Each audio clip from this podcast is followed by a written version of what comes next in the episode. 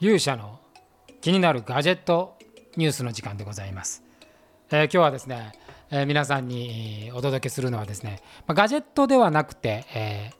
まあ、仕組み、仕組みといった方がいいです。まあ、ガジェットといえばガジェットになるし、仕組みといえば仕組みってなるんですけども、このニュースをご紹介したいと思います。Facebook メタバースを体現する仮想ワークルーム、ホライズンワークルームス発表という記事です。アメリカ Facebook は8月19日 VR を活用した仮想会議室オフィスホライズンワークルームスを発表。ベータ提供を開始した。参加者は VR ヘッドセットオキュラスクエスト2を通じて CG で作成されされたアバターで参加。AR 機能を組み合わせて直接対面しているような感覚でコミュニケーションや共同作業を行えると。2021年4月6月期決算の説明会において同社 CEO のマーク・ザッカーバーグ氏が今後数年のうちに当社はソーシャルメディアを主とする企業からメタバースの企業とみなされるようになるでしょうと述べたのが大きな話題になったと、こういうまずニュースでございます。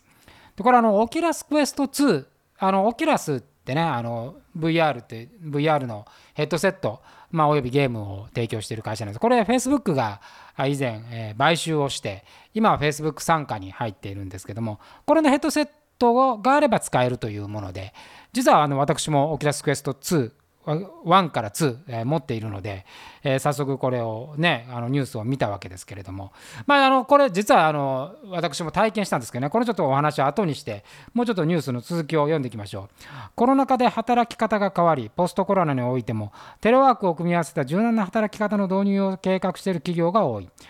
しかしながらオフィスワークに比べてテレワークは孤独に感じたりチームでのブレインストーミングのような作業で同じ成果を得にくい。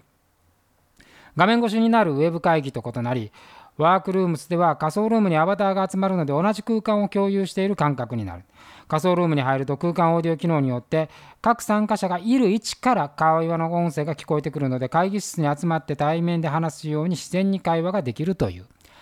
ハンドトラッキングに対応しており、ワークルームスでは手の動きによる操作が優先される。手はアバターと一体感のある操作方法であり、身振り手振りによる表現も行える。一方で、パソコンを仮想ルームに持ち込める MR、総合現実でミックスドリアリティ、機能も用意する。オキュラスリモートデスクトップを利用して Windows または Mac をワークルームスと連動させ、オフィスワークの会議に、えー、会議と同じように机上にパソコンを広げられる。パソコンを使ってミーティングのメモを取ったり、パソコン内のファイルにアクセス、画面共有といったことが可能になる。ただ、しばらくはワークルームス内でサポートするキーボードは Apple Magic キーボード、Logitech K830、MacBook Pro 13、MacBook Pro 15、MacBook Pro 16に限られると、こういうものでございます。でまたですね、すべてのルームにホワイトボードが用意され、他の参加者と共にホワイトボードの前に立ったり、コントロールを使ってペンのように書き込むといった VR 環境ならではの使い方が可能ということで、えー、ございます。で実はねあのちょっと前までにですねこのいわゆるバーチャルオフィスっていうのはまあ世界的にもこのコロナになってすごく注目されされていて以前私はですねバーベラというこれもアメリカのベンチャー企業なんですけれどもオフィスこれはあの 3D のオフィスがパソコン上で起動するパソコンにも本当にこう一棟建てのビルみたいなのがあって、まあ、その中にオフィスを構えることができるっていうそういうサービスがあって実は、えー、昨年1年間ぐらい借りてたんですよね。30人ぐらいが入られる中で。まあ PC の中で動かすんでいわゆるこのメタバースとは少し違うんですけども自分の部屋があって、えー、アバターを動かしながら移動して会議室があったり、まあ、大講堂があったりみたいな形でねとっても面白かったんですけれどもただねやっぱりあの PC で動かすのにものすごく PC のスペックが必要なんでスペックが低い PC だと動かないんですよね。で結局まあ何回かずっと1年ぐらい使ってたんですけどあんまりこうそれを使えるパソコンを持ってる人がいないっていうまあ問題があって、まあ、結局解約をしてしまったんですけれども今回はそれのメタバースということでいわゆる VR 上もうヘッドセットをつけるとですねもうその空間が全てオフィスになるというそういう仕組みなんでこれはちょっと面白いなと思いまして、えー、私オフィスオキュラスクエスト2持ってるんで早速これを体験してみました、まあ、1人で体験するのもなんなんで同じようにオキュラスクエスト2を持っている青葉光をですね、えー、誘ってまあ、彼女にもつけてもらって、えー、この会議室にね2人で2人して入ってみたんですけどいやこれなかなかねなかなかの衝撃ですよ皆さん。本当にこう部屋みたいにこう部屋部屋の中に自分がアバターでいるっていう感覚でまたこのアバターがよくできてて表情とか、ま、手の動きとか体の動きをねすごく再現するんですよ。再現してくれるんです。だから本当にあまあ何ていうんですかねアニメの世界に自分が入ってしまったような雰囲気。まああのアメリカのね企業が作ってるものでイメージで言うと、まあ、ピクサーの映画の中みたいなそんな感じで、えー、ございました。でやっぱりあの音声がすごくこう良いと。360度の音声って、まあ、ちょっと先ほどの記事の中にも載ってましたけど音はめちゃくちゃ綺麗です。まあ、ズーム普段ね、もうほとんど我々は仕事でズーム使うことが多いんで、まあ、ズームで使ってると、やっぱズームって音質があんまり良くないので、途切れてしまったり、そのスムーズに聞こえないっていう、まあ、ちょっとそこにストレスかかるんですけど、全くないですね。めちゃくちゃ感動的に、本当にそのいる場所から声が聞こえてくるっていう感じでした。これはよくできてるなと、やっぱりザッカーバーグがその俺たちはメタバースに行くんだっていう豪語するだけのやっぱ技術がそこにはあの込められているなというふうに思いましたそしてあの MR ミックスリアリティこれもね相当すごいですよ皆さん。パソコンまあ机をね最初にあこう自分で設定するんですよ。自分の机のサイズみたいなのをねちょっとこのコントローラーで示すと完全にそれが再現されて。でキーボードはそこからトラッキングでねやってくれるんですけど、まあ、残念ながらキーボードの種類が少なくて私 Mac なんで Apple キーマジックキーボードなんですけどもこれ日本版なんで英語版でないとダメなんですねトラッキングはしてくれるんですけど日本語版なんでやっぱりキーの配置が違うんでねちょっと使うにはやっぱり US ボード版を買わないとちょっと使えないんですけどそれでも綺麗にあのトレースできるっていうのはこれ本当にあの造作なく打てるなっていう感じがしました。まあ、まあ、強いて言うとやっぱりその視覚的にはリアルではないのでやっぱこう画面がちょっとちっちゃいなっていう感じになるから目はだいぶ疲れるっていう感じですかね。そこがちょっとまあ残念ポイントではあるんですけれども目のいい人にとっては全然苦痛でも何でもない。ものすごく本当にその画面の中に綺麗に自分のパソコンが再現されるんで本当にパソコン持ち込んで会議に出てるみたいな感じが再現されてました。でね何よりもすごいなと思ったのは実はホワイトボードです。このねホワイトボードがやばい。ホワイトボードを書こうと思って、ま、ホワイトボードの前に移動っていうのを押すとねホワイトボードの位置が、まあ、部屋の中で自分でこう決めれるようになってるんですけど本当にこう等身大のいわゆる大きなホワイトボードなんですよ。で本当にそれが部屋の中で再現されてコントローラーをね逆さまに持って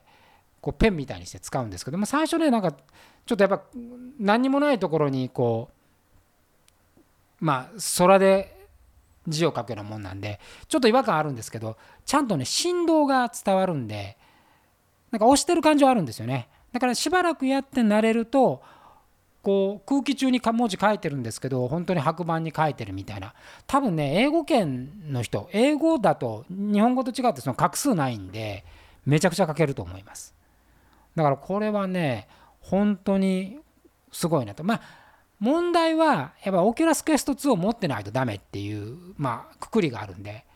実は持ってない人でもですねその空間の中に普通のテレビ電話みたいに、まあ、ズームみたいな感じですかね、映像を映すことはできるんですけども、まあ、そこから見てる人は、何て言うんですかね、アニメの世界を外から見てるみたいな感じになるので、まあ、ちょっと没入感は途切れるかなという感じではあるんですけど、まあ、このソフトもよくできていて、別にオキュラスクエスト2が持ってなくても、ズームみたいに持ってない人は入れると。で、えー、Google カレンダーと同期していて、打ち合わせの時間をすぐ、ま設定できるとかそういう細かいあの設定がありました、まあ、まだベータ版なんでいろいろまだこれから変わるんでしょうけれども、まあ、例えばパソコンのファイルがねアップロードできるっていうのはあったんですけどそれやっぱりなかなか普通の状態ではなくて一旦オキュラスの中に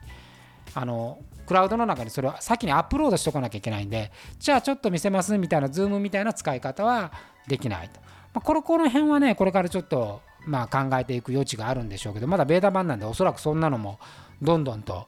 開発していくんじゃないかなというふうに思います。あとは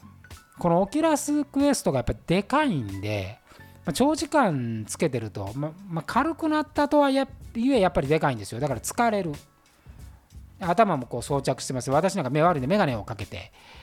あのやってるとやっぱ目が疲れるっていうのがあるんですけど、まあ、これね多分早々に小型化されていくような気がするんですよね。まあ、いくつか今も出てるこういわゆるサングラス型のですねものがあってこれがまあちょっと没入感がどうなのかやっぱりこの VR ヘッドセットって全部食ってしまって他の光が入らないんでねあのその世界に入れるっていうのがあるんですけどもっとこれを小さなサイズにして目ままあいわば目の周りだけ覆うことができれば同じことが可能になるのでそういうことはね技術的にすぐできるんじゃないかなというふうに思うんですね。でもしそれができたらでこれまあそれが値段が下がってある程度の人が行き渡るということになるとこれはやっぱりちょっとワクワクする感じになるかなという気がいたします。このバーベラっていうねオフィスソフトを使ってた時も面白かったんですよ。自分のアバターで出勤するっていうのがね家にいるんですけどすごく面白くて。でアバター上でまあ私の部下なんかもその目の前の部屋にいるんでその部屋の中にいたら在籍してるっていうことなんでそこへトコトコトコって歩いてて声かけるみたいなことでまあ普通のリアルな感じができてたんですけど。まあとはいええー、周りの空間っていうのはねあのその空間ではない、まあ、あくまでも PC のゲームを動かしてるみたいな感じなんでリアリティはやっぱ少ないかなっていうのがこれがメタバースになってくると相当インパクトがある。でまたそういうとんでもないソフトを作るにはですねやっぱ Facebook ぐらいの財力と人物金がないとねやっぱできないなと思うんですけどこれザッカバーグはね結構これ本気だというふうに感じましてねやっぱ秀逸の出来だしたでまあいろいろこのその手のものっていうのはね例えばエンゲージとかねいろんな出てるんですよ。あのすでにもう先行しているベンチャー企業もあるんですけどやっぱりねこれ本気になった Facebook にはちょっと勝てないんじゃないかなっていう気がちょっとしましたね。どんどんこれが進化していく。そういうものを取り入れていくと例えばちょっとライブみたいなね、えものもできるのかもしれないしいろんな可能性があるなというふうに思ってみました。魔界はねあの360度魔界でこの VR を使ったものってやってるんでねやっぱりそんなのもぜひ皆さんに見ていただきたいですし、まあ、これを機会に VR の世界っていうのもね、え何人かの方、オキラスクエスト2自体は値段的にも3万台なんで安いです、いわゆるスタンドアローン型って言って、PC につながなくても自立して使えるやつなんで、なかなかいい本当にあのデバイスなんで、ぜひ皆さん、機会があればご購入いただければというふうに思っております。ということで、本日の勇者の気になるガジェットニュースの時間は、ホライズンの Facebook のね、ホライズンのワークルームズを取り上げました。それではまた次回お会いしましょう。さようなら。